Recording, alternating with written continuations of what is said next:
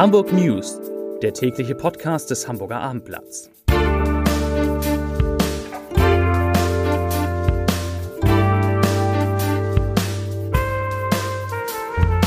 Moin, mein Name ist Lars Heider und heute geht es um einen Streik, der den Hamburger Flughafen lahmlegen wird. Weitere Themen. Der Senat reagiert mit einem Maßnahmenpaket auf die Attacke von Brockstedt.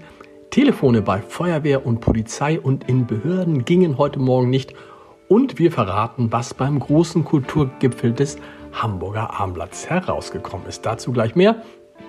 Zunächst aber wie immer die Top 3. Die drei meistgelesenen Themen und Texte auf abendblatt.de. Auf Platz 3 Insolvenz, Wirbel um Sylter Promimakler. Auf Platz 2 Verdi-Streik, massive Auswirkungen für HVV-Kunden. Und auf Platz 1 Leiche in der Alster gefunden. Die Identität steht fest. Das waren, das sind die Top 3 auf abendblatt.de.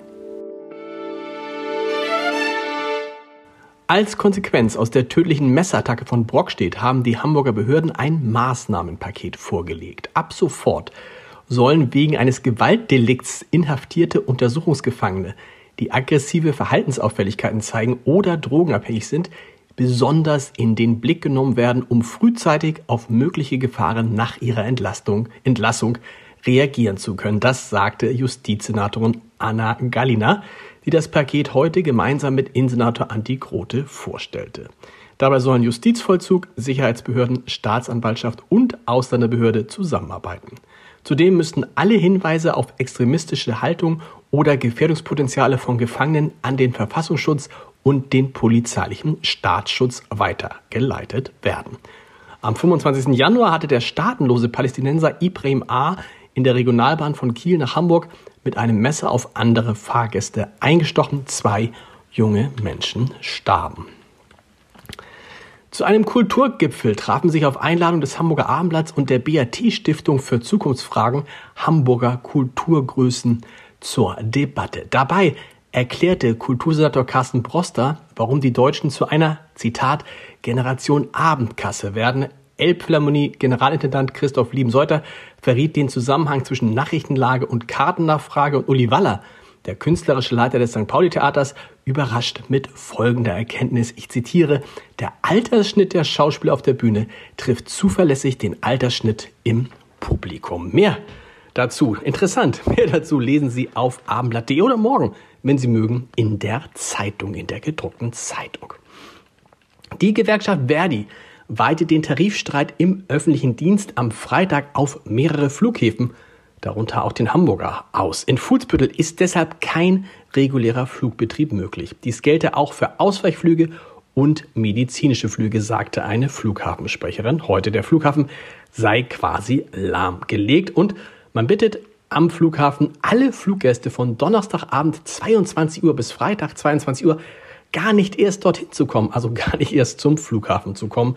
Das gibt's auch nicht alle Tage. Ursprünglich hatte man in Fuhlsbüttel am Freitag rund 32.000 an- und abreisende Passagiere in 253 Flügen erwartet. Ein 24-Stunden-Warnstreik in Hamburg ist nach Ansicht des Flughafens vollkommen unangemessen, zumal der Flughafen mit seinen rund 800 Beschäftigten einen minimalen Anteil an den bundesweit 2,4 Millionen Beschäftigten im öffentlichen Dienst darstellt. Das sagte heute eine Airport-Sprecherin. Am heutigen Flugchaos war indes auch Verdi schuldlos. Eine IT-Panne bei der Lufthansa führte dazu, dass heute 23 Flieger von und nach München sowie Frankfurt am Boden bleiben mussten. Und das war nicht die einzige technische Störung, die heute für Schlagzeilen sorgte. Eine Störung hat am Morgen auch die Telefone von Polizei, Feuerwehr und zahlreichen Behörden in Hamburg lahmgelegt. Beim Telefonanbieter Telefonica, Marke ist O2, habe es ein technisches Problem gegeben, teilte die Polizei mit. Und nochmal Verdi.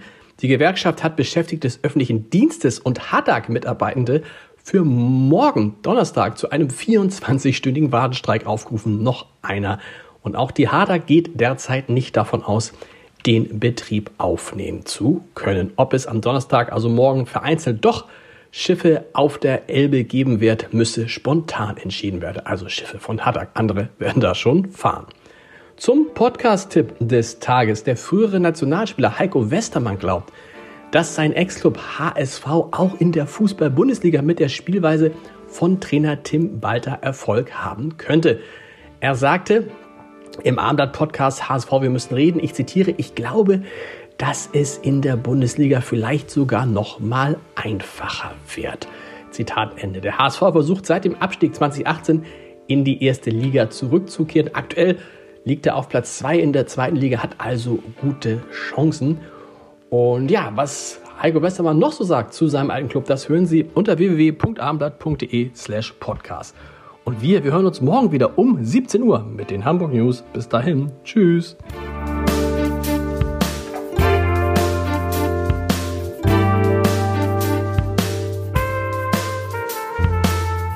Weitere Podcasts vom Hamburger Abendblatt finden Sie auf abendblatt.de slash podcast.